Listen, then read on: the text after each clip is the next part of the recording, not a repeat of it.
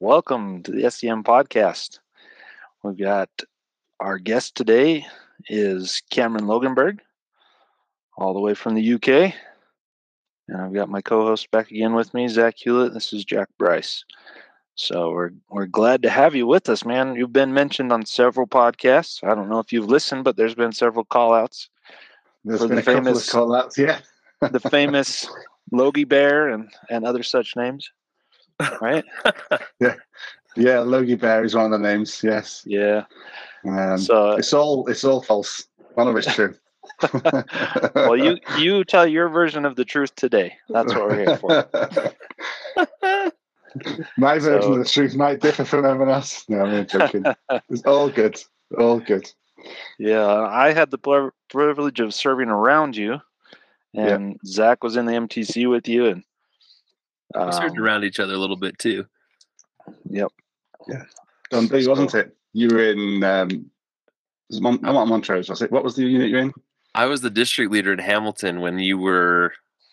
God, what what area were you in? I can't remember but somewhere in that area yeah. when you were adjacent to Motherwell and uh, I can't remember what area you're in. You'll probably remember uh, as we go.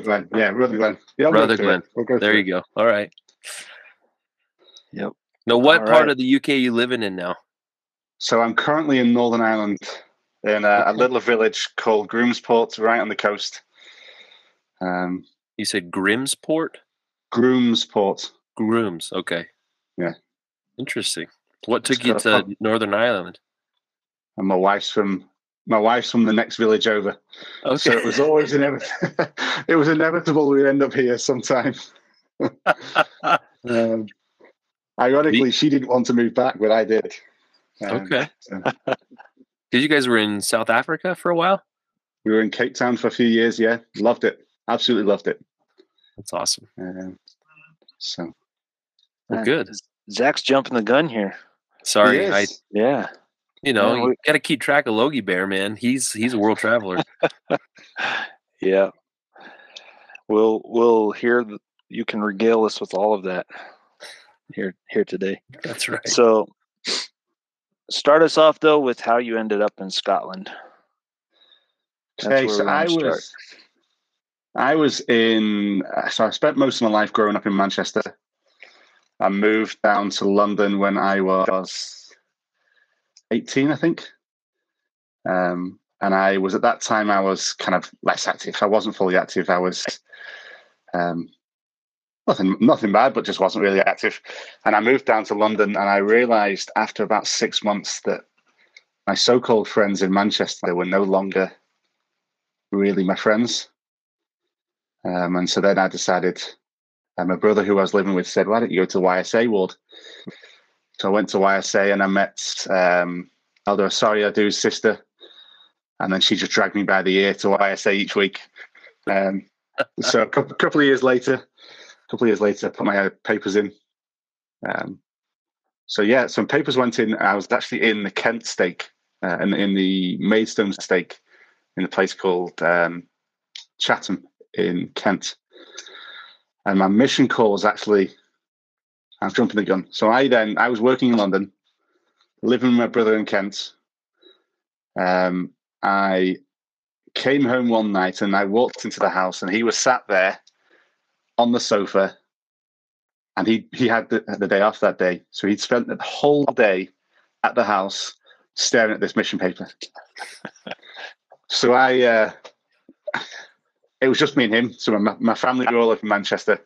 So I opened up the papers there and it said, You have been called to serve in the England Manchester mission. Called home. Called home. So I'd left Manchester two years before. And I'm sat there going, That's different. That's a bit confused, but I just went, fair enough. At least I'll know some people. At least I know what areas to avoid. Um, so as long as I don't have to knock on doors of any friends from school or anything like that, or ex girlfriends, I said I'm not, I'm not, I'm not too bothered. Um, and then that night, I phoned my mother, who was actually at a stake council meeting in Manchester Stake. Um, so my brother messaged her and said, "Listen, he's got his papers." She was at the meeting. She was expecting my call. She stepped out for my phone call, and she walked in. She was furious. she walked.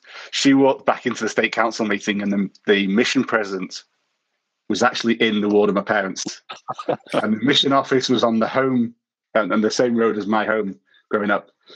So uh, oh he said he looked to my mum and went, "Don't worry, I've already spoken to the first presidency." Um, so that was it. And then a couple of months later, um, that was about October time, I think it was. About a month or so later, I got a letter from Scotland Edinburgh saying you've been reassigned to us. Um, and then I had to phone up. I think I spoke to Elder Pollen actually when he was in the office. Um, but my brother had served in Scotland a few years prior to that, so I was happy enough. It was adventure. I would have loved to have gone somewhere hot and exotic, but um, Scotland got hot two days a year, didn't it? Maybe. we, had, some sun sometimes. Definitely some exotic things. Yeah. I think I remember getting a suntan for two days. Um, um, but no, all good. So I was I was actually at a dance down in London on New Year's Eve. Um, so obviously 31st of December. And we were reporting on the 5th of January. I went with Hewlett.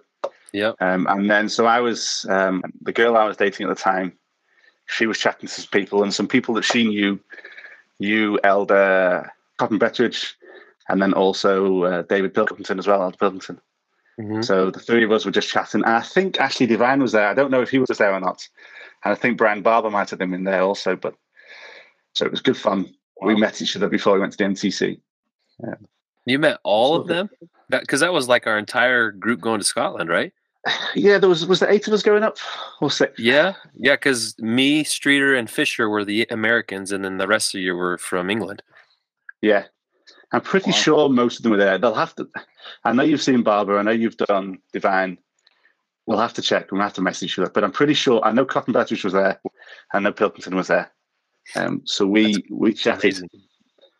Um, and and we talked about Scotland and talked about the hopes and dreams. And uh, at one point, you know, other people were talking about how they got somewhere exotic. Um, but do you know what it is? It's, it's called to serve, and you just just get on with it. There you go. Yeah, it was it was pointed out actually uh, in our stake conference recently. Uh, there was a sister missionary who was reassigned partway through her mission to be a service missionary, and she said the call reads, "You're called to be a missionary, but you're assigned to serve in a specific area." I thought yeah, Elder Bednar did the talk. Elder Bednar did the talk as well, didn't he? About you called to serve, yeah. and it's just that's your location. Yeah. Um, right. And wasn't that a year before COVID as well? Because there was a lot of reassignments during COVID, wasn't there? A whole lot. Yeah, that's so. true. A lot of stuff changed as a result of that. Yep. That's, so that was me. And then I reported to duty on the what day of the week was it? If you look, do you remember? Was that Monday, uh, Tuesday? It was a I think it was a Wednesday because I flew out on a Tuesday. I got set apart on Monday, flew out on Tuesday the fourth, and got there on the uh, Wednesday the fifth. Yeah. And it was a small group, wasn't it? Because we only had a few bedrooms, wasn't it? Yeah, I mean, if you remember, I think there were what four, three or f- maybe two or three sisters, like companionships at most. Mm-hmm. Yeah, and they had, you know, how they had the dividing curtain. We were on like the far end of our the staircase, if you remember that. Yeah. Like we had to walk past the the echo chamber, perfect acoustics, you know, that went down to the main area all the way to the other end to go down the stairs and then to come to class and, and food and things. But uh, I, I thought that was kind of strange. Like, why didn't we just have bedrooms towards the stairs as opposed to being on the other side? But I don't, I don't know. It was where we but were told to they, be. Didn't they put us closer to the sisters as well? Yeah, exactly. That's like, what I'm saying. We were here. The door was there. The sisters were on the other side. Right. So it was just it was just chatting through the doors. Right. Um, well, that's. I mean, if you listen to Devines, I I locked yes. him out of our of our our, our bunk that night because I was like, "Come on, Eller, it's time for bed," and he was like, basically waving me off, and I said, "Nope, All right, goodbye. Lock the door. I need my sleep. Yeah, exactly. I wasn't about to wait up for him. No way. Yeah. So we'll we'll skip over the mission and uh, tell us what you've been up to since you got home. Nearly so, 16 years now. It's not that long. it's not that long. I still look like a spring chicken, surely. Of course, you look the same. Yeah, slightly less hair. Just migrated south. um, so I returned home. I then actually went to university for a while because um, I think you might remember Hewlett. I'd talked about becoming a plumber after the mission. Yeah, and then one of my companions did my little van design and everything. Logie Bear Plumbing. It was it was quite funny. Held a belt and um, it was it was just funny. I think he had some fun on a, a P day one morning, just just doodling. Um, so I came home, went to went to university, uh, did an access course because I hadn't done A levels here. Um, so I've done an access course, passed with flying colours. You know, as a missionary, you can. One of the mod, one of the modules we had to do was do a presentation, and I just I just winged it the night before I put together this piece, and I just stood there, you know, arrogantly put together this presentation, and it was it was easy, really. It was we we've done worse as missionaries, right? Yeah. Um, and so passed. I got onto the course, um, and then about six seven months in, this wasn't wasn't for me. University wasn't the life that President Vereen's and President Fredericks had said that you was going to be. Um, and at the time, I'd been uh, recently married, so I met my wife about four weeks after I got home. Wow. In fact, it might have been might have been sooner than that. So I was, I came home. She was my sister's friend in the YSA, mm-hmm. and uh, so my wife was saying to my sister that there's no good men, and there still obviously isn't any good men, but there's no there's no good men. And my sister said, "Well, my, my brother comes home in a couple of months. You can have him." And then I'd come home, and I was teaching a couple of the classes at Institute, um, and she'd gone home. She'll kill me for telling this. She'd gone home and told mom, "There's a guy that's just got home. I think I'm going to go on a few dates with him." Um, so she she ensnared me. Um, and that That's why you were fresh. She got me while I was fresh. Yep. We uh, dated for a few months. Um, so that was February, March. She better not watch this. I'll be in trouble. February, March, and then a couple of months later, we got engaged. Um, and I had to come over to Northern Ireland to ask her dad for permission. Um, well, I asked that? Him, How was that? That was fine. that was all right. So I we weren't. So it was after Easter. So I'd come over for Easter break, and her dad. The first thing he said to me was, in his broadest Northern Irish accent, "Where you at?" And I'm like, imagine being back in Scotland again your first week and you're thinking, who is this Ken and how does everyone know him? Yeah. And I'm like, I'm in the kitchen, where are you? And he goes, No, where you at? Where you at with life? And I'm like, Well, I haven't a clue. and then the next day, I hadn't I didn't have any clue who any of these people were. The next day, um, we were just having a kind of a chat with my now mother-in-law, and she was in bed with my wife, and they were just you know they'd been chatting for a few hours, and um, and I just walked in, started tickling my mother-in-law's feet because that's what you do when you're stupid and young started to tickle her feet, and I hadn't hadn't a clue that she absolutely detested people touching her feet. so my first impression to my in-laws were, "Who is this idiot?" and get rid of him. oh, it's too funny. So yeah, that was how I met the in-laws. Um, my mother-in-law still holds it against me. um, so then we we lived in a, a town called Macclesfield, just south of Manchester. Um, we had all three children there. I so I finished university. Um, well, I left university and then did my plumbing that I was going to do, and then set up a business. Um, made some good money, did all right for ourselves. We didn't struggle. And then one day I decided we're going to sell up and move to Cape Town. So that was after 10 years. Um, and so we'd honeymooned in um, the, the, little village, well, town called Fish-Hoek in Cape Town. Um, and I'd always wanted to go back. And it just felt like home to me. Hmm. Being being from South Africa originally, being born there and left, I left when I was three.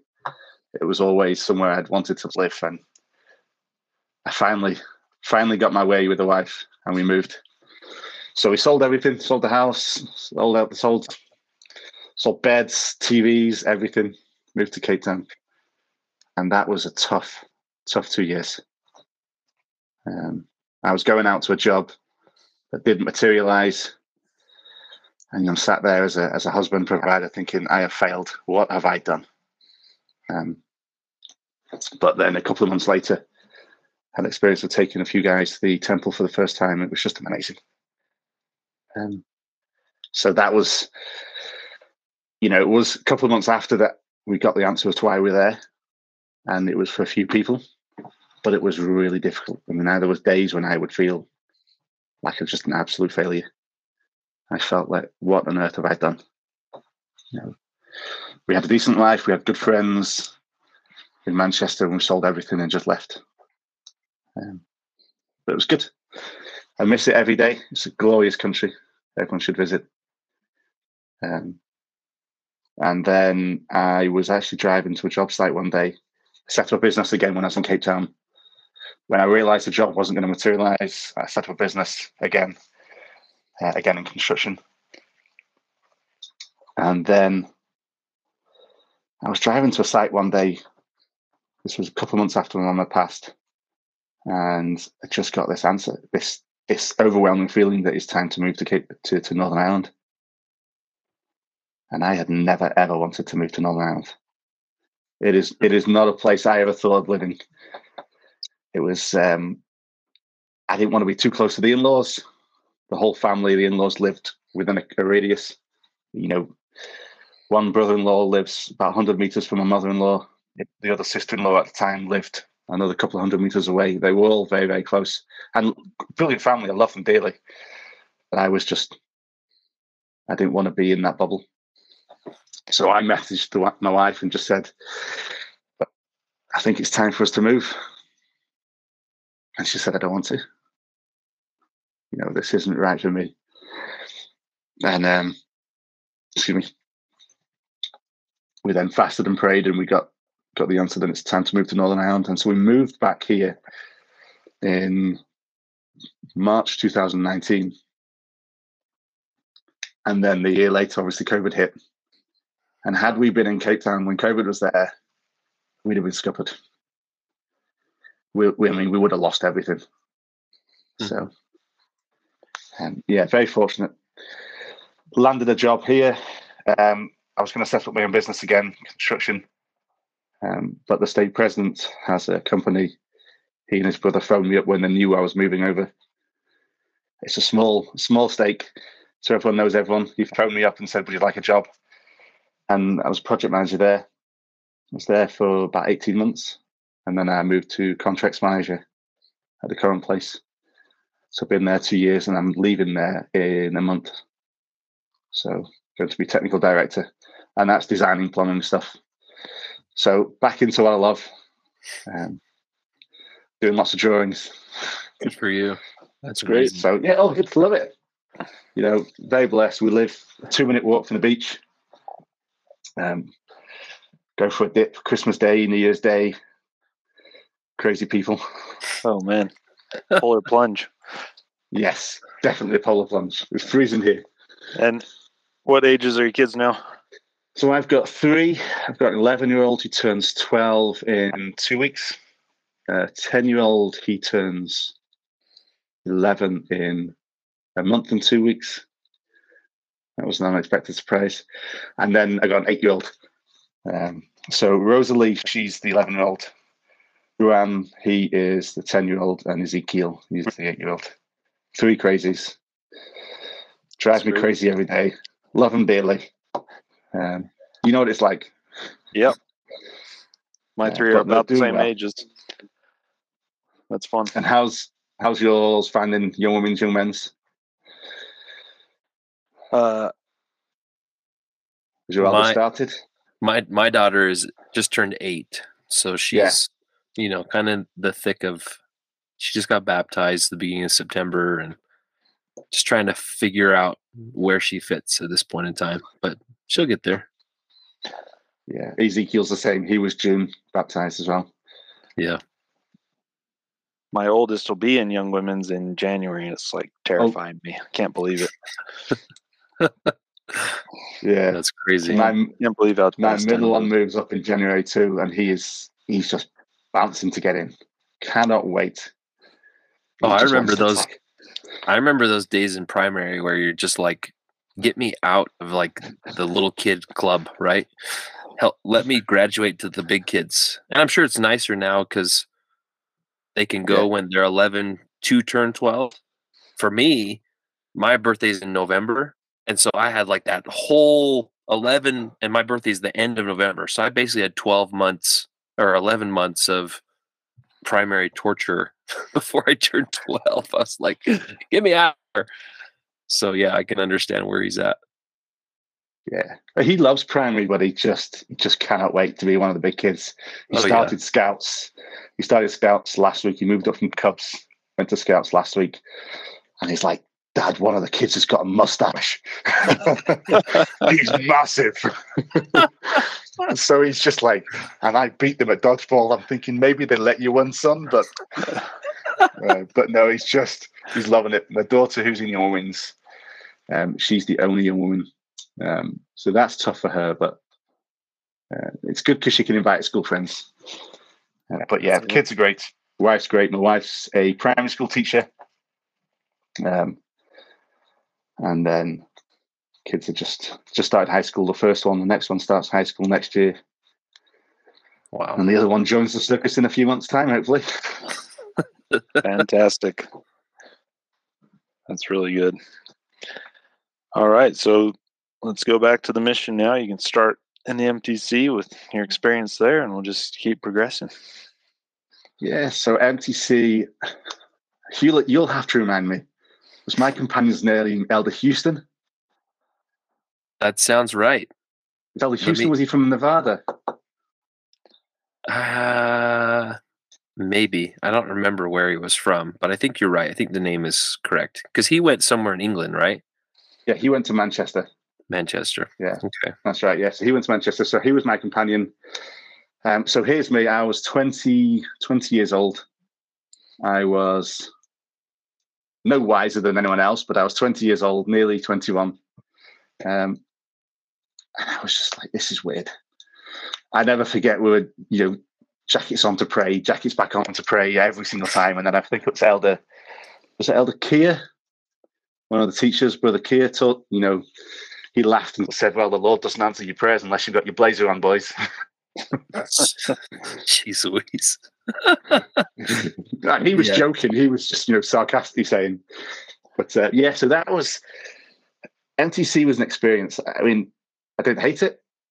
I, I enjoyed the first week, and then it got a little bit tiresome. Do you remember one like Hewlett when we all went downstairs to the kitchen? Mm-hmm. And we went in and we snuck into the kitchen. Snuck oh into the kitchen. God. I found the freezer and found the ice cream, so that was me sorted. I was too worried about getting in trouble that I didn't take anything. I remember that. That's too funny. I think we went down into the basement too, right? Yes. Well, the basement was the kitchen, wasn't it?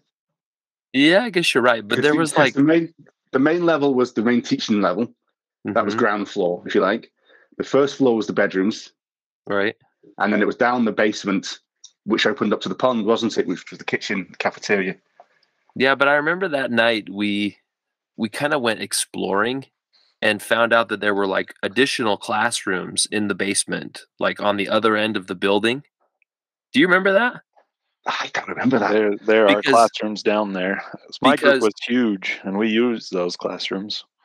And the the reason why is because um, if you remember, in on the back of the clocks in the MTC, we mm-hmm. were we would flip them over in the bedrooms, and they had like missionaries who'd written their yes. names on the back of the clocks. And we were absolutely determined to find a clock that had no other writing on it. And so we went down and found one in one of the classrooms in the basement so we could all write our names on it. And then we hung it back up, I think the next day or something. I don't remember. But that was, I remember that the little journey that we went on.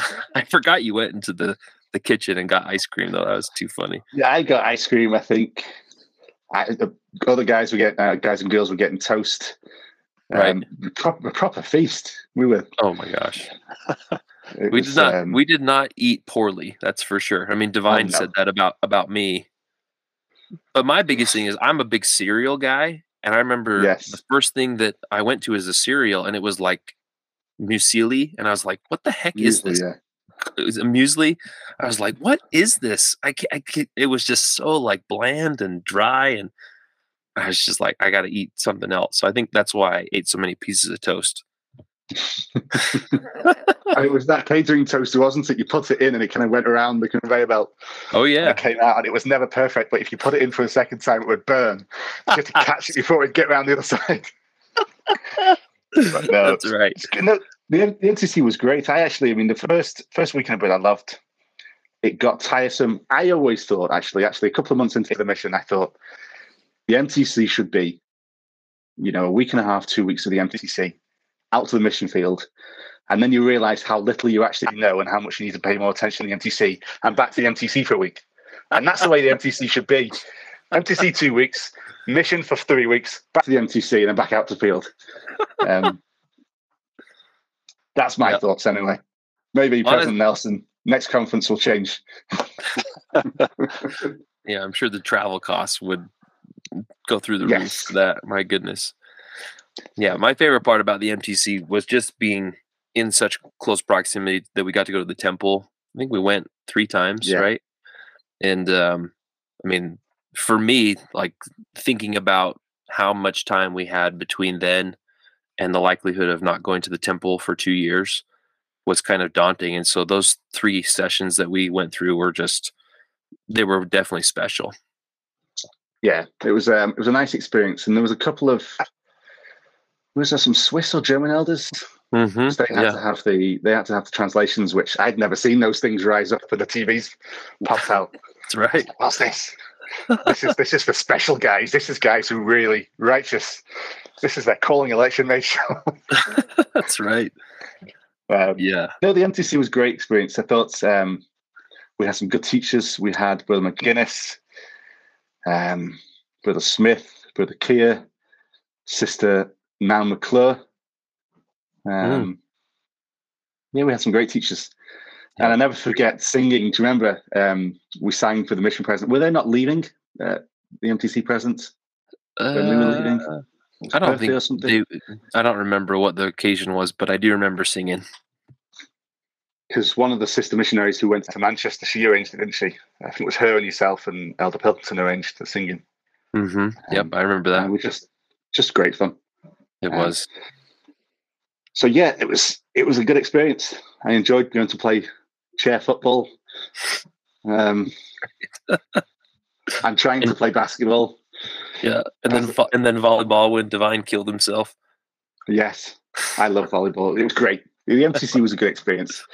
Agreed. Um, and it brings back memories because obviously I go to Temple here in Preston, and I take the kids, and I'm like, that was one of my classrooms, and my bedroom was up there, and so the kids get to experience it, and hopefully they'll get to go to Provo MTC because that yeah. means somewhere exotic.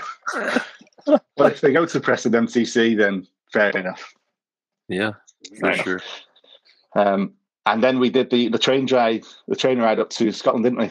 Mm-hmm. And we all had good intentions of converting someone on that train ride. we were gonna, someone was gonna join the church because we were gonna talk to them. And I never forget, we got on the train. A couple of us made a beeline for people that had a seat next to them, and they just got up and walked away. so, I remember that. Gosh, that was not me. Right away. Yeah, they just saw the badges and it's like, oh, not these guys again. Here we go. Is it, is it, really Wednesday again and they're sending another yeah. lot up to Scotland? these guys look awfully green, don't they? Yeah, that's right. It's when it's coming south, when it's going going home, it's like, oh, these guys don't care. We can sit next to them. that's right. um, Goodness. Yeah, so went obviously up to the up to Edinburgh, Wave, Edinburgh Waverley, and then we got picked up by the mission presidents and the assistants and the office elders, and uh, went and met our companions, didn't we? I got I got lumbered with Elder Bredlow. No, not lumbered. He was a good guy. The German. um, I think I think it was Elder Devine or Elder um, Barber that said you get pointed out with someone that you actually look like, don't you? So Elder Bredlow and I were two old guys. He was grey. I was balding. So it was a, it was a natural fit. Jeez Louise. So, oh, I, never forget in the um, in the ride up to we went tracting that first night, didn't we? Mm-hmm. Um, oh, by the way, they don't call it tracting or chapping anymore in Scotland. They, they call it harvesting. Oh, really? They call it harvesting. harvesting. You're not allowed to call it tracting or chapping. You get told off by the mission president if you call it. because chapping and tracting aren't in the scriptures, elders. I guess so. You're right. Um, so we went. We were in the minibus, and the assistants were there. So Kofi Asayadu, who was going home that next day, um, so I said, "Oh, he his sister had written to him and said, right, look out for this guy. You know, try and drown him or push him off Pratt's Hill if he gets a chance." Um, and then so he and I were talking, and then we are talking about who we knew because obviously in England. And I said, "Oh, I know Sister McLean." He's like, "Oh yes, Sister McLean," and I'm like, "Yeah, I dated Sister McLean before." so then they were trying to find out what happened, but she was she was a powerhouse. Yeah, she was absolutely fantastic. Um, and then just it was great fun. Just never forget, just knocking on that door. I was with a missionary. I think I was with Elder Clausen. Okay. Um, and there was a group of us because we weren't with our companions yet, were we? No, not yet. And I think I was with Elder Clausen, and I think he had a golf ball, and he was just trying to trying to show us how cool this is. This is how you chat properly. You have a golf ball, you save your knuckles, and you just chap on the door. Um, so that was a great experience. And then up to Pratt's Hill, um, and I think it was you and me that um, carried Ashley Devine down the hill, did we not? Between the two sure of us, did. yeah. Um, but that was an experience. It was so it was. dark. That's one one oh. of my memories because you know it's the end of January, and we went up in the evening and we hiked that thing like at dusk, and then on mm-hmm. the way down it was pitch dark. Like I could barely see anything in front of me. That was my memory of the first time that we went up Pratt's Hill. But there was there was no torches, were there? No, no, no one came torch. prepared. it, it was, was just. I mean, the missionaries have been doing this for years, and no one thought to bring head torches or anything. No, uh, yeah. Well, it, it, was a good experience. I remember it being bitterly cold. Mm-hmm. I remember, uh, I remember really enjoying it, and and you know, setting myself out that this was this was the start of a good couple of years. Um, then we went back to the B and B, didn't we? Mm-hmm. Had a, a last night of freedom, a last hurrah before we the next morning we got our companions and we I just knew it was going to be Elder Bredlow. I walked in and I'm like, that's him. That's my companion. Uh, and then we got we got sent up to Dunfermline, um, which was a brilliant area. The um, a member of the bishopric in Dunfermline had previously lived in my basement. So Ian Liston, do you remember him? Oh, yeah. Uh-huh. So he so I the first night we got there, Elder Rasmussen and Elder Conway took us to a ward council. Um, so he walked in and he looked at me and he went, "I'm phoning your mother." so he got on the phone to her mum and said, "Listen, I'm going to look after him for you." Um, um, so that was that was interesting experience. Wow, I love the Listons; they're great people. Yeah. So it was three months, three months with Elder Bredlow there we had, I think it was about four or five weeks with Elder Rasmussen and Elder Conweasel in the same apartment. And then we got the flat above. there it is. We we yeah. talked to, we talked to Rasmussen on um on Sunday night, and he was like, "I'm trying to remember how I got my Razzle." Yeah, Razzle Dazzle.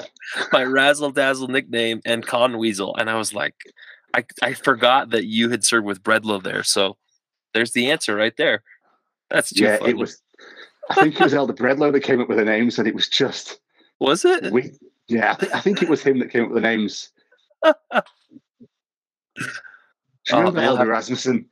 Do you remember oh, yeah. his um, um, what was it, a pterodactyl he used to do an impression of? Jeez Louise, I completely forgot about that. He used to do an oh, impression of a pterodactyl that would have you rolling about the floor. And I just remember, please, please do the pterodactyl, please, please. Or he'd do an absolutely stellar impression of Sister Breens. And it, it was just, it was perfect. Absolutely. All he needed was a wig and a piggy nose, and he was sorted. He was so funny. Such a lovely guy. The pair of them oh, were yeah. absolutely amazing. Yes, so we 100%. had um, and that's when we played the prank on them. So I'd convinced Conweasel that the reason I'd come out when I was later was because I'd been in trouble with the police, and I used to I used to boost cars. so me and me and Elder Bredlow convinced Conway that yeah, you know, Elder Loggenberg had done this, and you know that's why he's later. And so that's how we managed to to save the key for the flat. And so we snuck in one night Elder Bredlow was in the cupboard in the bedroom where the fuse box was. I was under Rasmussen's bed. They got themselves into bed. Bredlow starts doing stupid noises like scratching noises and that. And I've never seen. the, the funny thing was when I put my hand out from under the bed and grabbed their ankles, it wasn't Conway that jumped into Rasmussen's arms. It was Rasmussen that jumped into Conway's arms so you've got the short guy and the tall guy, and the tall guy jumps into the short guy's arms. It was so funny. oh, oh, my word! That's too but funny. I, I I'd completely forgotten about them and playing the trick with the um, chocolate laxatives. That was hilarious. but I was so so in we got our apartments and then we were playing basketball one Saturday with um, Hudson's. Yeah, Dom. Tim and um, Dom. Tim and Dom, yeah. Yep. And then there was uh, Con Weasel, Rasmussen, myself, and Bredlow. Um, and I broke my elbow. Serious? So I, I, typical, you know, UK missionary, hadn't a clue how to play basketball, but I jumped up to try and steal a ball from Elder Rasmussen, and he just kind of picked it out of my hands, and I came flying backwards. I landed on my elbow, and I just said, "Elders, we need to go to hospital right now." Oh my gosh. So I, and remember Bishop, what was his name? Lynch. Bishop Lynch, that's right. Yeah, because he was a physiotherapist, wasn't he? Yep. And so myself, uh, the four of us were in the in the hospital, and he uh, he looked at us like, "What have you done?" And so he made sure we got seen. Um, I got an X-ray. Sure enough, it was broken. I got a cast put on it. It was my left arm.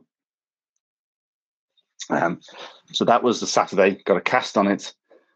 We went to church the next day. We went to the Listons for lunch that day. And then the Sunday night, I asked for blessing from the mission from the guys.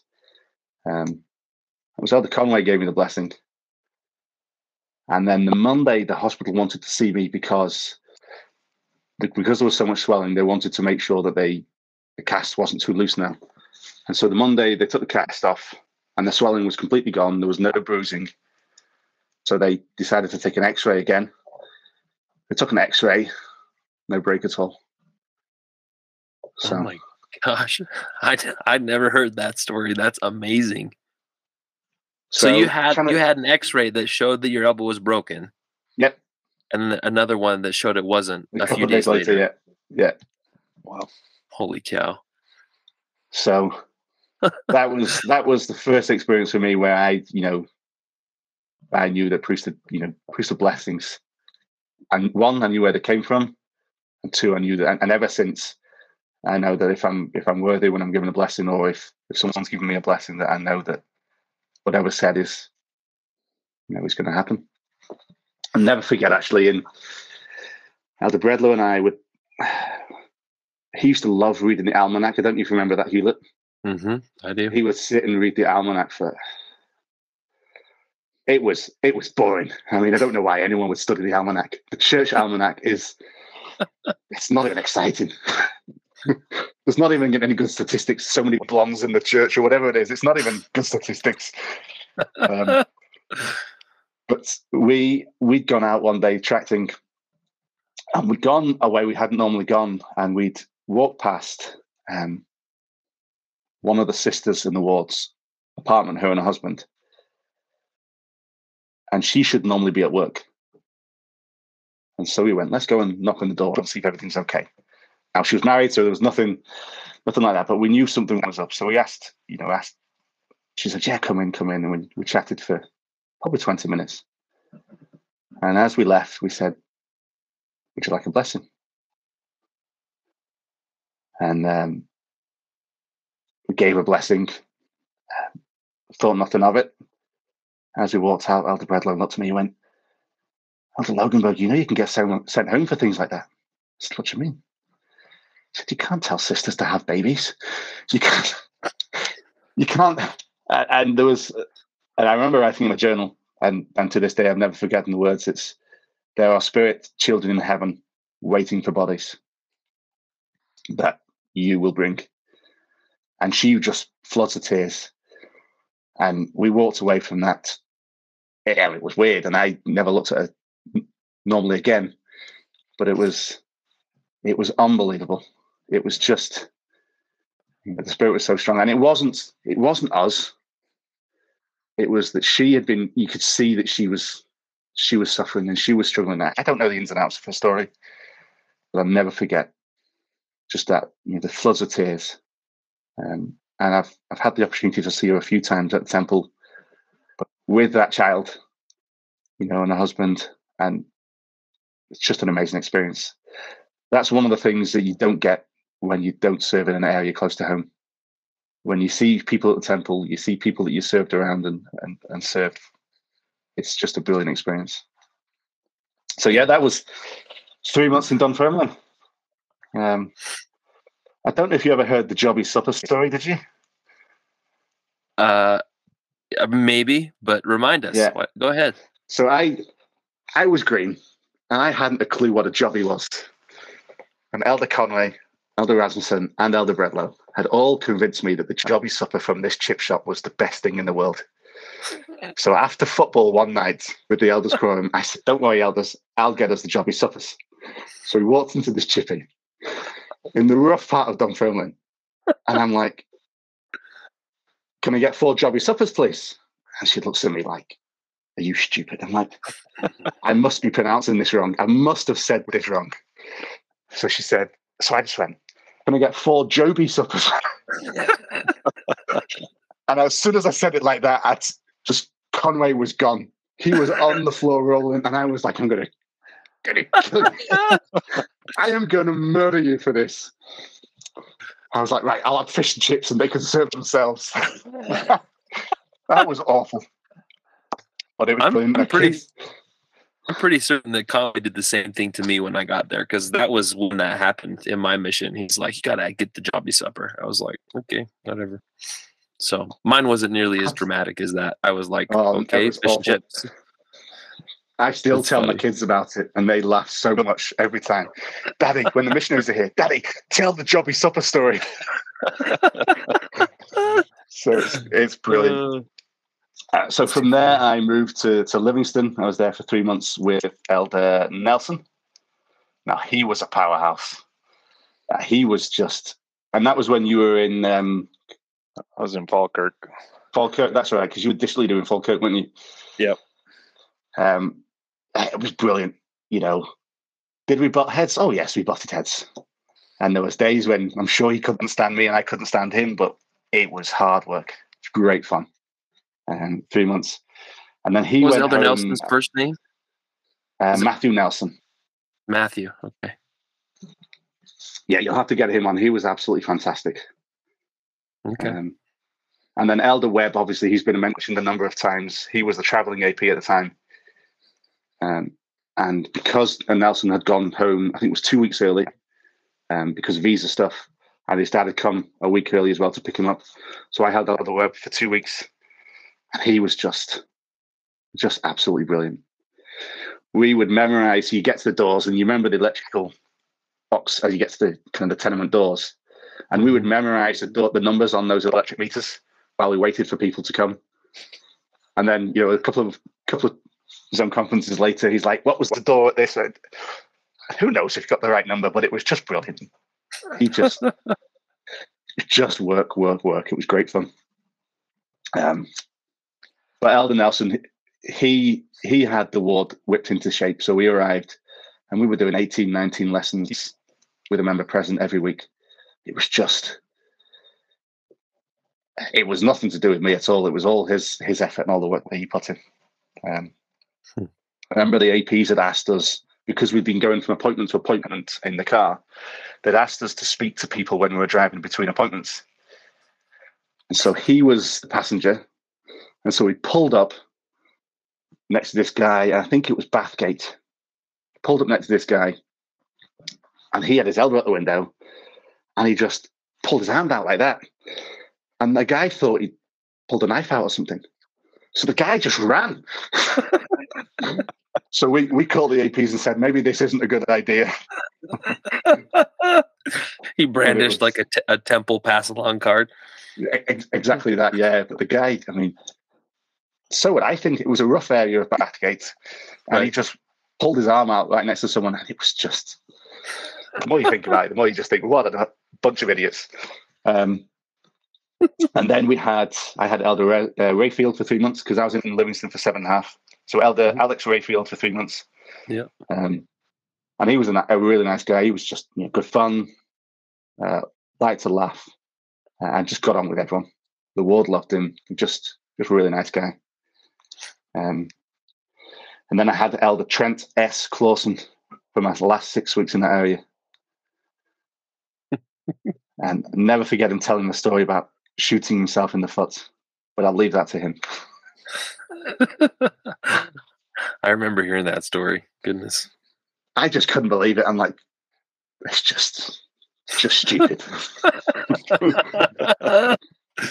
but uh, he told me that story actually because we were playing at a member's house with a toy gun. Um, and you know, Hewlett, the, to- the me and guns didn't do it too well on a mission, did it? No. um, Goodness. And he's just like, you don't point guns at people. Um, and then I just used to say to him, you don't point guns at your feet, do you? uh, he was he was a good guy. Um, so then I was replaced in Livingston. I moved up to Dundee. Um, I uh, trained Elder Boughton, Elder James Boughton from the south of England, in Dundee for three months.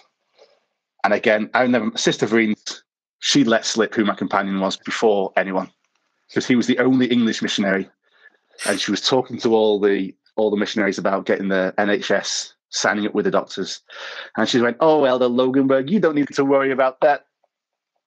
I'm like, thanks. Now I know who my companion is. the big reveal is spoiled. so she, that was good fun. And so he was. Um, we shared a flat then with Elder Fisher, uh, Devin Eminem Fisher, and Elder Canucci, Jason Canucci. Mm, they yeah. were they were great fun. They really got on. They had some brilliant success as well there. Um, just really nice guys, down to earth, no pretenses. weren't bothered whether they were called to different leadership positions. They just they're just there to get the work done. Um, we did. Um, we played a prank on Elder Barton where we set up a load of Joseph Smith um, pictures and stuff, and me, Elder Canucci, and Elder Fisher were pretending to pray to El- to Joseph Smith. And Elder Barton just walked down and he was like, You're just a bunch of idiots. And he didn't fall for it at all. He was just like, He just looked at us like, Are you stupid? Do you think I was born yesterday? um, and then we did, um, what else did we do there? We did um, We're playing a card game one night. It was at Christmas, uh, and we got permission to stay over their flat. And Elder Boughton burped and it was almost as if someone had just served a piece of feces up in front of you. If the smell was that bad, the three of us had to leave the flat. It was so bad. it was awful. Um, and then, and then a couple of days later, we were the four of us came out of their flat because it was uh, Liff Road. It was Liff Road, wasn't it? Because mm-hmm. Bingham Terrace is the one closest to the city centre, so it was Liff Road. And there was a load of Neds that had thrown snowballs at us. And then so Elder Fisher turns around and starts, he and I just start lamping them with snowballs, absolutely smashing them at them. and then I'm like, do you not know who this is? This is Eminem's cousin. and they're like, what? and then they're like, oh yeah. So he starts signing pass along cards from Eminem with love. and they were just completely, completely, but you know, full to thinking that he was Eminem's cousin. Absolutely sold, hook, line, and sinker. And every time he saw us, that's Eminem's cousin. That's Eminem's cousin. But uh, that was a great time. Oh. And uh, so then we there for three months with Elder Boughton. Then I had Elder Kawahani for six weeks. Remember, because we did um, our year mark, didn't we, together? Did we, we did. to your apartment and we, we burnt the shirts, didn't we? Because of me, Fisher, and you. Uh huh. Yeah, we did it out uh, just on like the point um, yeah. from our flat in Arbroath. Yep. Yeah. I remember that. that was good fun. and do you remember sure. doing? Do you remember doing haircuts in the apartments? And then my mum had sent me a care package, and in it was a lot of shampoo. And so you, I think you cut my hair, and we took all the hair cuttings and put it on my head, and we took a picture and sent it to my mother and said, "The shampoo's working brilliantly." oh my gosh, I completely forgot about that. That's too funny. Oh my gosh! But I love Dundee, and there was one day there was Elder Kawahani, myself, and Ben Keogh.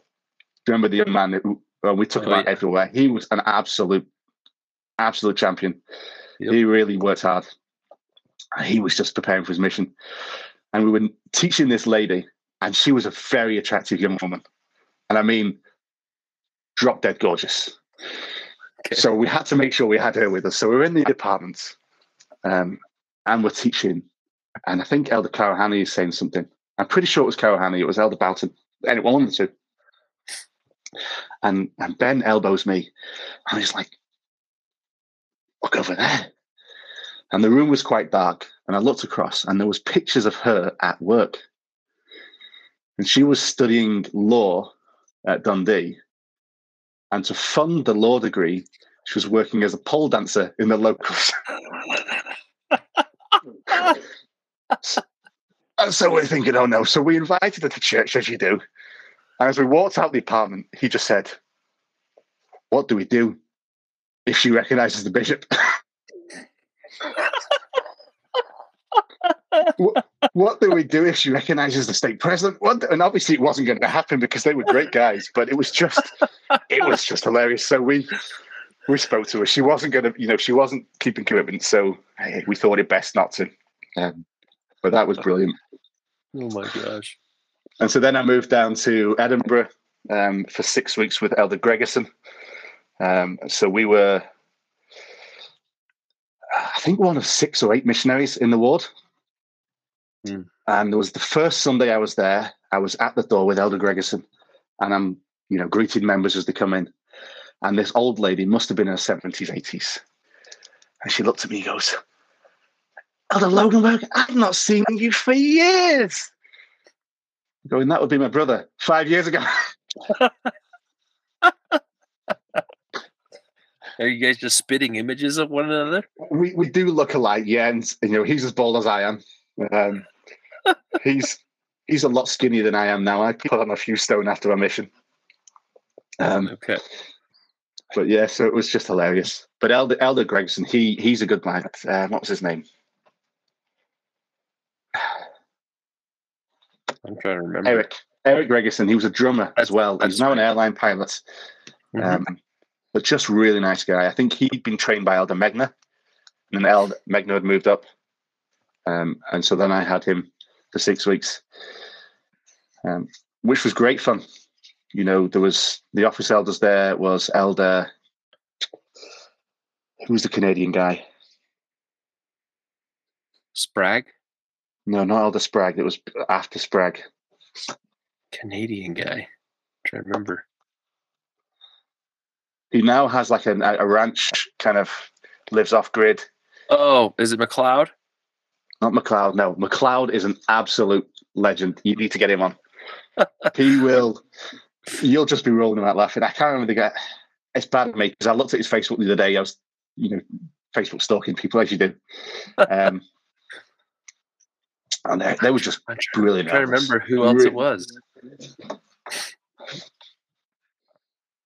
I can see his face. And he was a convert to the church. And he and I, because I remember he and I were talking about, you know, patriarchal blessings. And he and I are both from the tribe of Benjamin. And he was like, I've never met anyone else before. And so we, we were just chatting about that. But he was, he's a really nice guy, um, really hard worker, just genuine guy. Um, so we'll figure it out. And he'll he'll he'll kill me for not remembering his name. But he was a lovely guy. He was actually the zone leader as well when I was in um, Glasgow Stake with Elder Petty. Okay. Creighton Petty. So, so hmm. six weeks in in Edinburgh, that was a blast. Real great area. I love being around present Sister Vereens. Um, never forget, we're playing basketball on the at the mission home as the missionaries with the office elders and the APs, and we are just playing around. And Sister Vereens picked up the ball, and she just walked past and just one handed it over her head, and she wasn't even looking. One hand over her head, straight into the basket, and it must have been, you know, at least three points at that uh, distance, straight into the basket, and she just, you know, just wiped her hands and walked away. She was brilliant, just absolutely brilliant. I'm sure and she then, was a, she was an incredible basketball player at one point in her life. Yeah, I imagine she was very good because um, she was very sporty, wasn't she? She did a lot of sports. Mm-hmm. Did she compete for a college team and stuff like that in different sports and basketball? I don't remember. That's a good question. That's not something that I remember anyway. Um, but no, she was great fun. And then Elder Lemon. You'll have to get Elder and Sister Lemon. I don't know if they're I got their phone number. It's someone I need to reach out to. Just do you remember that he used to teach you in a way that you'd ask him a question, right? You'd ask him what you thought was deep doctrine or, you know, real kind of insightful stuff. And he would never just give you the answer, which was brilliant. He would just ask you a question. And I, I try and do that with my kids now. If they ask me a question, I try and ask them a question back. And he would ask you a question. So, so what do you think it could mean? and he would never let you an- never give you the answer he would never serve it up on a platter for you but it always meant that you then went away learning more you went away and gained more understanding hmm. so then up to aberdeen for six weeks with elder midgley and he elder martin and elder nay so the elder nay was with elder barber Mm-hmm. No. No, I think it was Elder Martin and Elder Barber together, and then Elder Martin moved. But they would play one punch. I don't know if any, you. When, I've heard of it. I'm trying. I'm trying to remember. I'm trying to remember what it was. Like just just the just one, one, hit. Punch and one arm. Yeah, so you get one hit, the other person gets one, and it's until somebody gives it up. And they that. would constantly have black and blue arms. And I, I don't consider myself a weakling, but I'm like, there's no chance I'm playing this because Elder Martin, he and he and Elder Nate used to go at it big time. Well, um, Martin was Martin's built like a, rugby player, and Elder Nate's yeah, a big he, guy too, right? So Elder Nate was an absolute, yeah, really tough. And then Elder Midgley, he was a rugby league player, I think, if I remember correctly. Yeah, I um, think you're right. But he was, I mean, he was a good guy, and he was going home then. Um, loved Aberdeen. My own fault I didn't spend any longer there, but that's. um, so then, then there was a couple of weeks with Elder McDonald, and uh, it was just brilliant area, lovely people. Mm-hmm. Just mental note to any kids: don't get a good idea to go on a P day with other missionaries and you shoot BB gun out the car because, like with Elder Nelson, it doesn't look very good optics. That's and, right. You know, there was there was four of us in that car. I don't know if you knew that. I heard. There was four I of us in that car. Yeah. But listen, it was it was our stupidity, and, and rightly so. We got moved out. Um, but blessings in disguise. Now, listen, it wasn't the Lord's plan that that happened. That was our stupidity.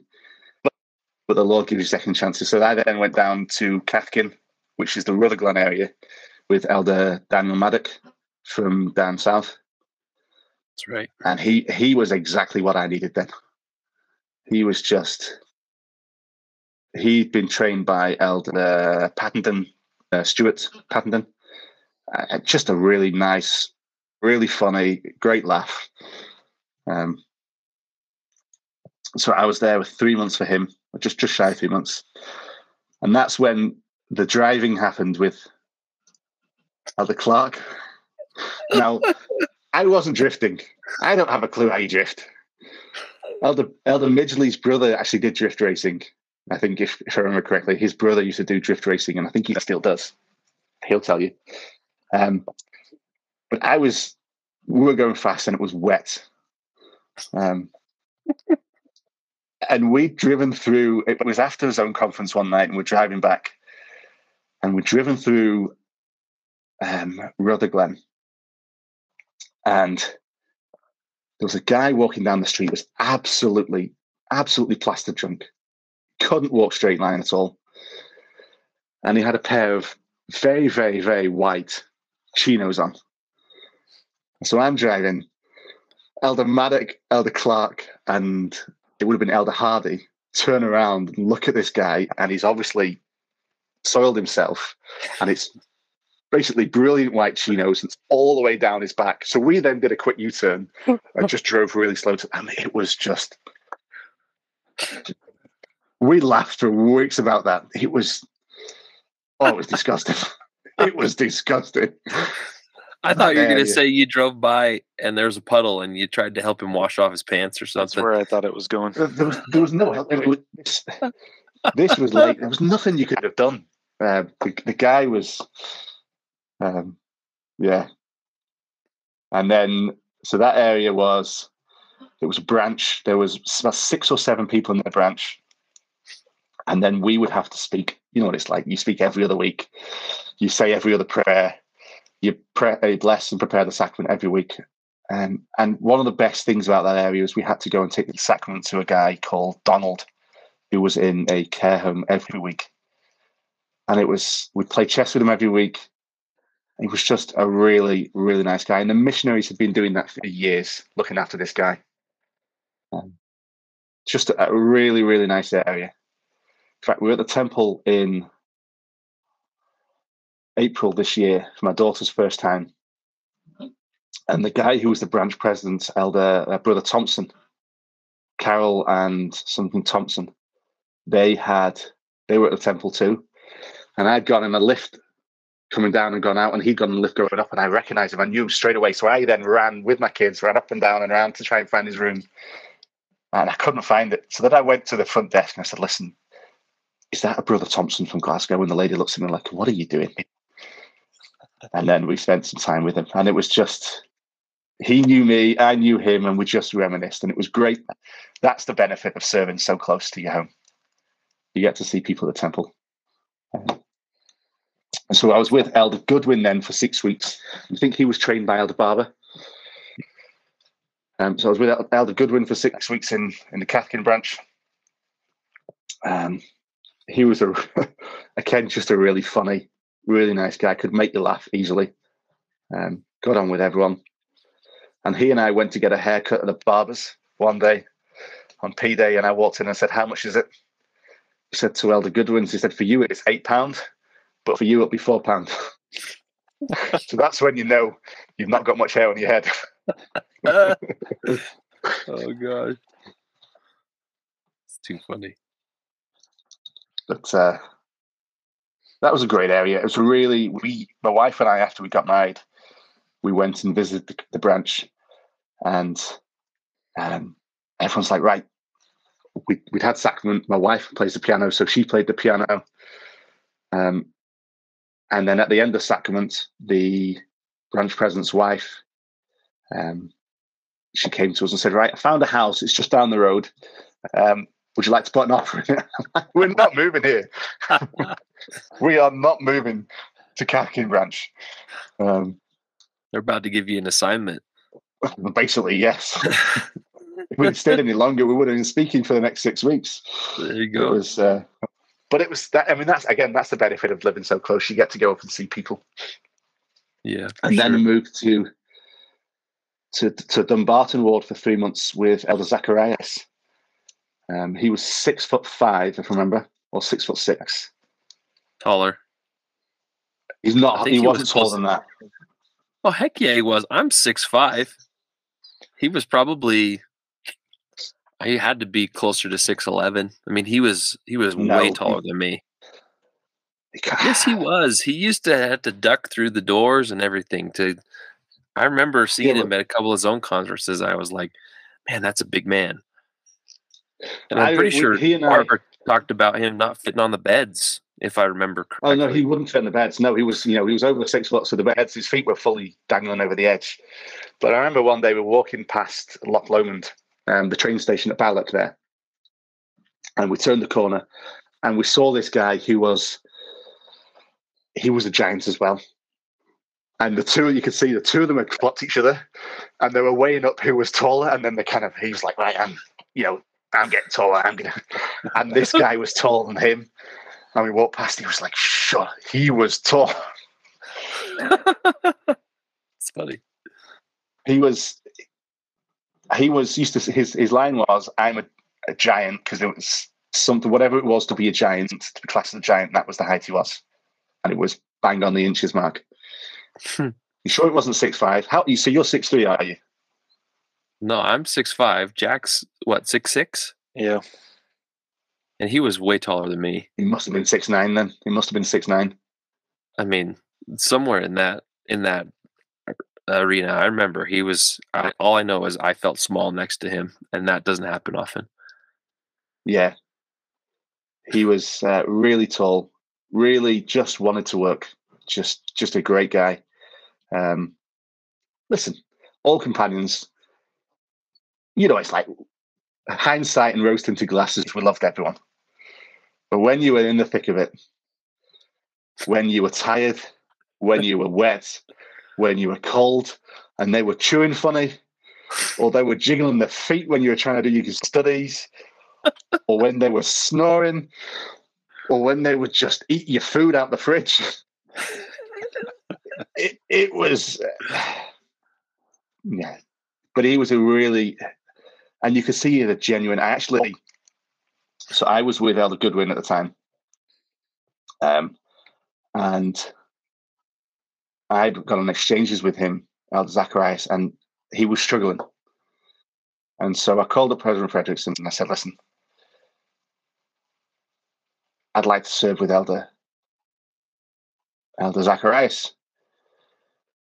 And he's like, "That's gonna be your last moves, and that's where you want to go." I'm like, listen, this guy, I want to serve with him. I want to learn from him, and I want to be, you know, this guy wants to work.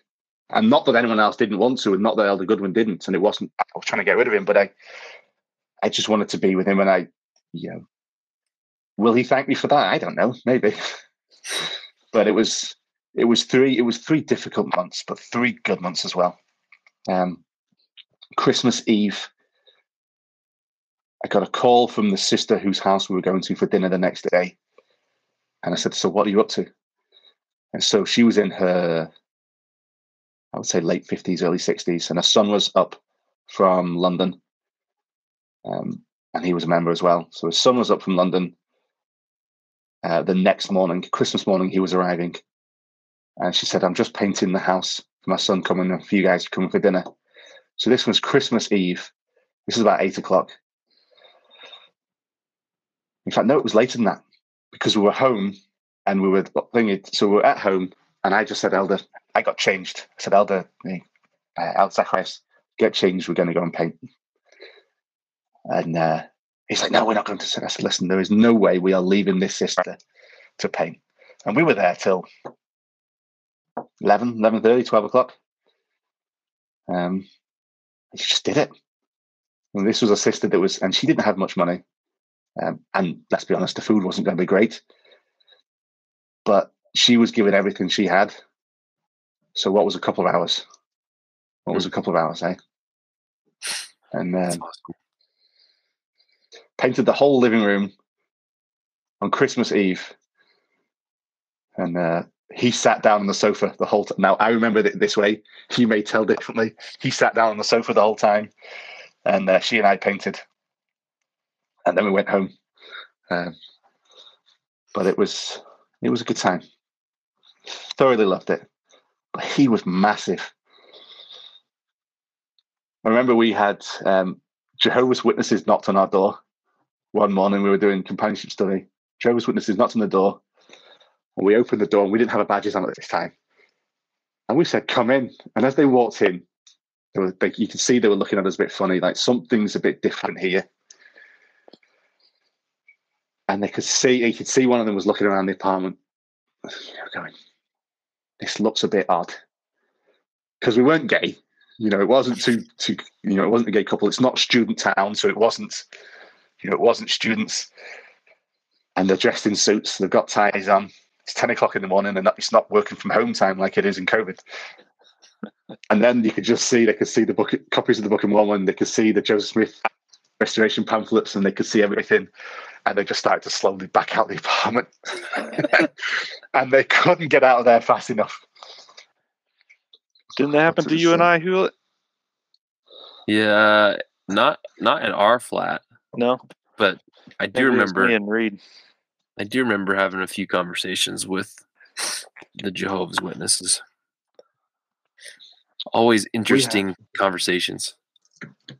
Yeah, and, and I think you look at it now as missionaries. You've got you, have got tunnel vision. You've got you're there to do a job. You're there mm-hmm. to work. You're there you're there to invite others to come into Christ. We all know that the, the script, you're there to do the work. And it's not until you're older and you're, you're serving in world councils and you're meeting with the missionaries and you and you're discussing these things, you're thinking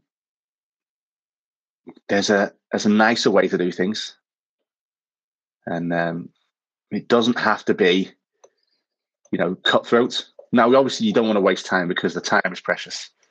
You know, if there's mm-hmm. people that are ready to, to hear the gospel and people are, are ready to keep commitments, you're not going to spend months and months on them. But that doesn't mean they're cast offs and that they shouldn't ever be looked at again. Um,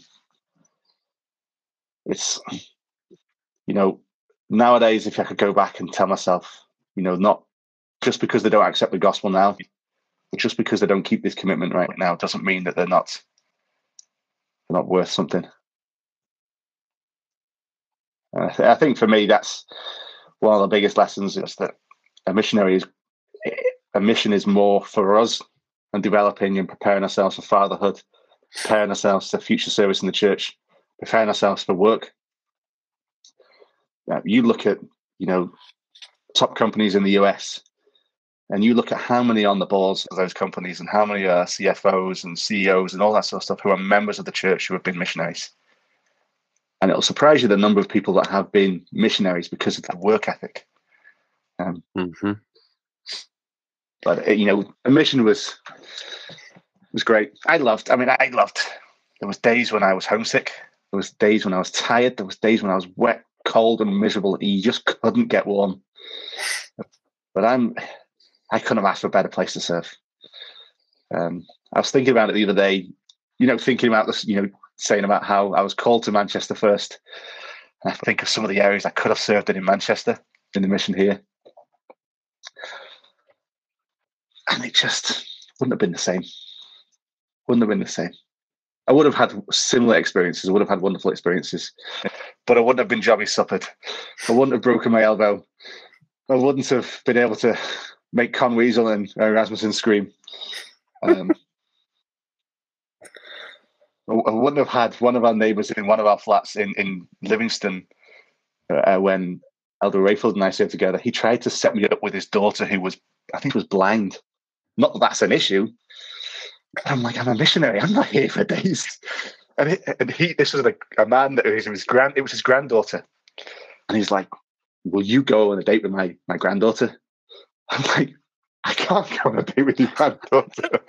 he just saw missionaries and he saw they were clean living. They weren't out partying on a Friday and Saturday nights. You know, they were in bed. They were up in the, early in the morning. They were. It was it was good fun.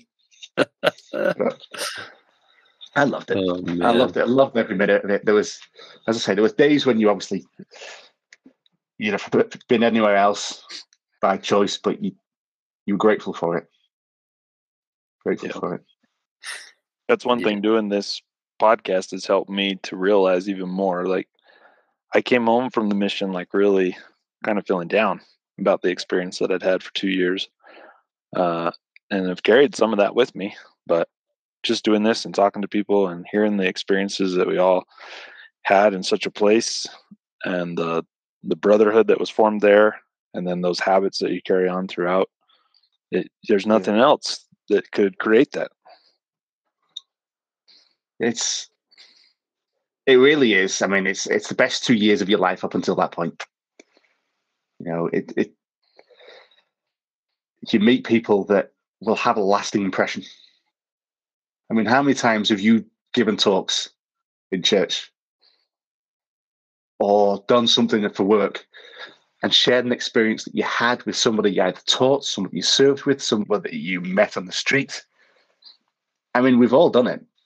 We've all had talks. We've all, I've done uh, training at my current job with the team I run. I've done training le- uh, sessions with them and, and shared experiences as a missionary. And obviously, I haven't said as a missionary I did this, but it's it's experiences that you'll you'll never forget, and um, it, it really does give you give you a wealth of knowledge and a wealth of experience for the rest of your life if you let it. Mm-hmm. Um, and, I, and I think interesting that you say that, uh, Jack, about yours, how you came home with that negative experience, and I, and I think we're conditioned to believe that if we haven't haven't done certain things or we haven't baptized a certain number of people, if we hadn't done, you know, X, Y, and Z, then then it almost was a failure. Mm-hmm. And um, a couple of months after we got married, when we, we'd moved in, I got called onto the the bishopric. So um, the guy who was the bishop, and he was in his late sixties, and you know, got called, and then had dinner at his house, and he said, "I will never forget your welcome home. You know, your your homecoming interview with the with the High Council." And he said, "I knew then that when I was going to be bishop, he knew then that he was being called as bishop, and he said, I knew then that I wanted you, because my wife was actually living in his ward. He said, I knew I wanted you on the bishopric." He said, and you know, and and, and he said some of the experiences that you shared, and said that's what I want. That's what I want I used to have. He said, I want the fun experiences. I want the crazy jobby suppers. I want to hear how the Lord healed your elbow. I want the youth to hear that. But at the same time, I want to hear, I want them to hear that it is going to be difficult. That there's going to be days when when you can think of nothing more exhausting than going out again and knocking on doors in the cold and wet. So it's mm-hmm. yeah. We think we're going to be like Ammon among the Lamanites, but most of the time it's Aaron, Omner, and Himni that that mission is yeah. actually like. So yeah, mm-hmm. but I think a lot of it is you know. I never forget. So in in my greeny area, I think I got into one door the whole three months contracting. One door. And I had Elder Boughton fresh off the train, we'd just put the stuff in the flat and we'd gone out for a couple of hours tracting. And uh, and I'm like, Elder, how many how many do you think we're gonna how many doors do you think we're gonna get in this week? And he's like, six or seven. I'm like, oh, Elder, you know, you may wanna and then part of me thought, no, no, let him let him believe it. And that night, must have been two hours tracting. Three doors we got into We got more houses, more houses in that first night than the whole three months of my area. Now, was that a missionary thing? Was that you know he was just better than than you know myself and other Bredlow, or was it just because the attitude was different? The area makes a huge difference. You know yourself, Dundee. Dundee, you just press a buzzer and they let you in with the students. You just literally you drink you'd drink. I remember I went on exchanges with Elder Petty, Creighton Petty, and um, our area was more students, and we just rang the buzzer and they would just let us in, and they always thought it was a friend, and they're like, "Oh, come in then," and we teach people, and you know they weren't really interested, but it was just different. It was it was a different area, and you know people were more open in Dundee than they were in Dunfermline. But then I think a lot of it is is your attitude. He had the attitude that we would get in that many doors, and so who am I to to, to knock that you know the wind out of his sails? So yeah, he was it was good. Yeah, I appreciate what you're saying because, like, you know, you do go to, on a mission with an expectation, and I think uh, you know, I was very fortunate to have Jack as my my trainer, and he was like, "Okay, this is what we're gonna do. We're gonna work. We're gonna do the necessary things, and opportunities will present themselves." That was kind mm-hmm. of like the mantra, but it wasn't like we're gonna go and blaze a trail through this neighborhood, and we're gonna talk to fifty people, and we're gonna give out how many copies of the Book of Mormon or whatever. And it was a little bit harder for me to watch some of my other friends from high school who were, you know, in Mexico or Uruguay or New York or all these different places that it's a different culture, it's a different situation, and opportunities are a little bit more plentiful as they're, oh, I baptized this family this week. Oh, and next week we got these people. And and I was, you know, it's easy to get discouraged, right? Mm-hmm. But I loved how you said in hindsight, like it was a lot for us and how we really gained that perspective and the perseverance necessary to go through hard things mm-hmm. and and then ultimately put us in a position where we can say well yeah but i also had an impact with this member yeah. you know like tim and dom hudson are two of my favorite people from the mission mm-hmm. and i like to think that the time that I spent, I mean, I was in, in their ward for six months, you know, playing basketball with, with them. I'm, I'm in, I'm really close friends with them. They, they came and stayed in my parents' home when I was still in college in, in, in Utah. Um, so that's like the level of, of family love that we have. And, you know, Dom served a mission. He's been married in the temple from what I the last conversation I had with him, he's doing great things in mm-hmm. Australia. Mm-hmm. I think they're in Australia or New Zealand. I can't remember, but nonetheless, they are. I feel like I had an impact on his life. Yeah, and that's that's great. I mean, that's that's enough for me. And you know, I had three of those areas where I had six months in duration, which was a little bit of a, a unique situation but I look at those three areas as places where I could walk in the door and still feel like I'm a part of the ward because that's how I integrated myself. I became one of those people that were there for that period of time and that was good enough for me is to be a good example and to help help people realize that baptizing isn't the only purpose of a mission but it's it's a part of it right but but but the purpose that's the that's the goal that's the wish you know. Mm-hmm. But the purpose the purpose is purely to invite others to come to Christ, right? By helping them to receive the fullness of the gospel. Okay, but it's the inviting, and and it's not about selling ourselves short because you know Elder Clausen, his brother was in South America, I think he was, and his brother had baptized the village, and half of his mission was spent training this village and the church, and you see at the conference that's just gone how many temples were announced in, mm-hmm. you know, in mm-hmm. South America and stuff, and and they're just going to keep growing and growing because there are so many people that want to see, want to join the gospel, and we saw it in Africa as well, in South Africa, we saw in the townships and the villages, and the people who have the least, who will join, mm-hmm. and people in, in in Cape Town, missionaries there baptized loads, and it's not saying, well, you don't baptize people if you go to Scotland, because that's selling yourself short. If you go with that mindset, then you're never going to baptize people. Yeah, agreed. But it's it's if if you go in on your mission with the uh, to want to work, work effectively and efficiently, and to invite others, use every opportunity to invite others. And as long as you're doing that, the results may be one person, and that one person will be a village, or it may be a village. But as long as as long as we've done that, and I think you see so many young men and young women who go on missionaries missions now, and and it's help. Hopefully, we can help them, and that's you know that's why we've said missions to help them and to help mm-hmm. our children. I talk to my kids every night at the dinner table, saying, "Don't worry, son, you'll eat a lot worse food than that in a couple of years' time. Don't you worry." Or I remember in in in Dunfermline when the first dinner appointment I ever had, and the dogs and cats were eating out of the pa- the pan that our food was served out of. It was the the the, the mum and the two sisters, Hewlett, and it was just and you just like picking out hair from your teeth from dog hair. It's just horrible. Yeah. But then then you're you're telling experiences of how you help somebody. You know, when I tell my kids about how you know I painted that woman's house, and that's not unusual missionary experience. And other missionaries, have, I mean, you've, I'm sure you two have both got experiences where you did something similar.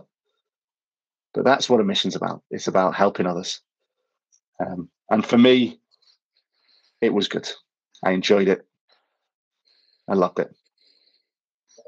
Can't wait for my wife and I to be companions. Can't wait for those companionship inventories. you don't you don't have to wait. Pull out the preach my gospel and run through it. there you go. We we do have family councils and we do have stuff like that, and but it's it's invariably me getting told what I'm doing wrong and what I can do better. No, she's fantastic. I absolutely love her dearly. Definitely looking forward to serving a mission with a companion I choose as well. Yes. yeah. And and knowing that you're gonna eat well most nights as well. That was a very sexist comment. Apologies, sisters. That was a very sexist comment because there's a lot of men that cook very well. Just my wife cooks better than I do. So but yeah, all good. That's great. Well, thank you very much for taking the time with us tonight. No, it's been great. Yeah, absolutely. One uh, one parting thought. Um, tell us your memories of the Vrains because you served most of your time there. Yeah. I, everyone said it before. You never forget the hugs from President Vrains. He had the ability, and I'm sure all mission presidents do the same, but he had the ability to make you feel like you were the only person in the room. And mm-hmm. do you remember the zone conference when he really laid it down and said, you know, we kicked the sisters out of the room? Mm-hmm. Yeah. Kick the sisters out of the room. I said, right, elders, this is not happening. That's not happening. If you've got struggles with this, come and see me. I've been through, you know, I've been through it. And I'll never forget that remembering him say that, remembering him saying that I am, I've made mistakes before when I passed myself. And it wasn't that, you know, was struggling or anything like that, but it was just, I'd never really seen a leader before who'd ever really said that I've struggled as a youth, I struggled as a teenager, I struggled as a missionary. He just said, elders, and you know, I don't want to talk to the sisters about this, but elders, this is what we need to do better. And and we got told off. Absolutely, we got told off. You know, the whole mission. And if we were doing something wrong, we got told off. If we weren't doing anything wrong, you still felt like you got told off. But you also got told that you can come to me with anything. And and that's that's for me, present Vrains. And Sister Vrains obviously Miss Piggy but she would just look at you and as Elder Fish, um, but he said it, didn't he? Where she'd always talk to you with her eyes closed. She would never talk with her eyes open to you, and she'd be like, "Oh, Elder Loggenberg."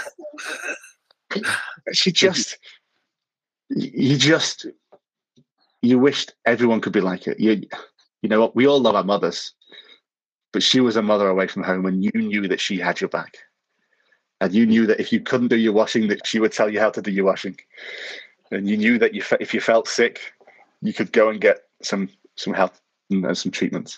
But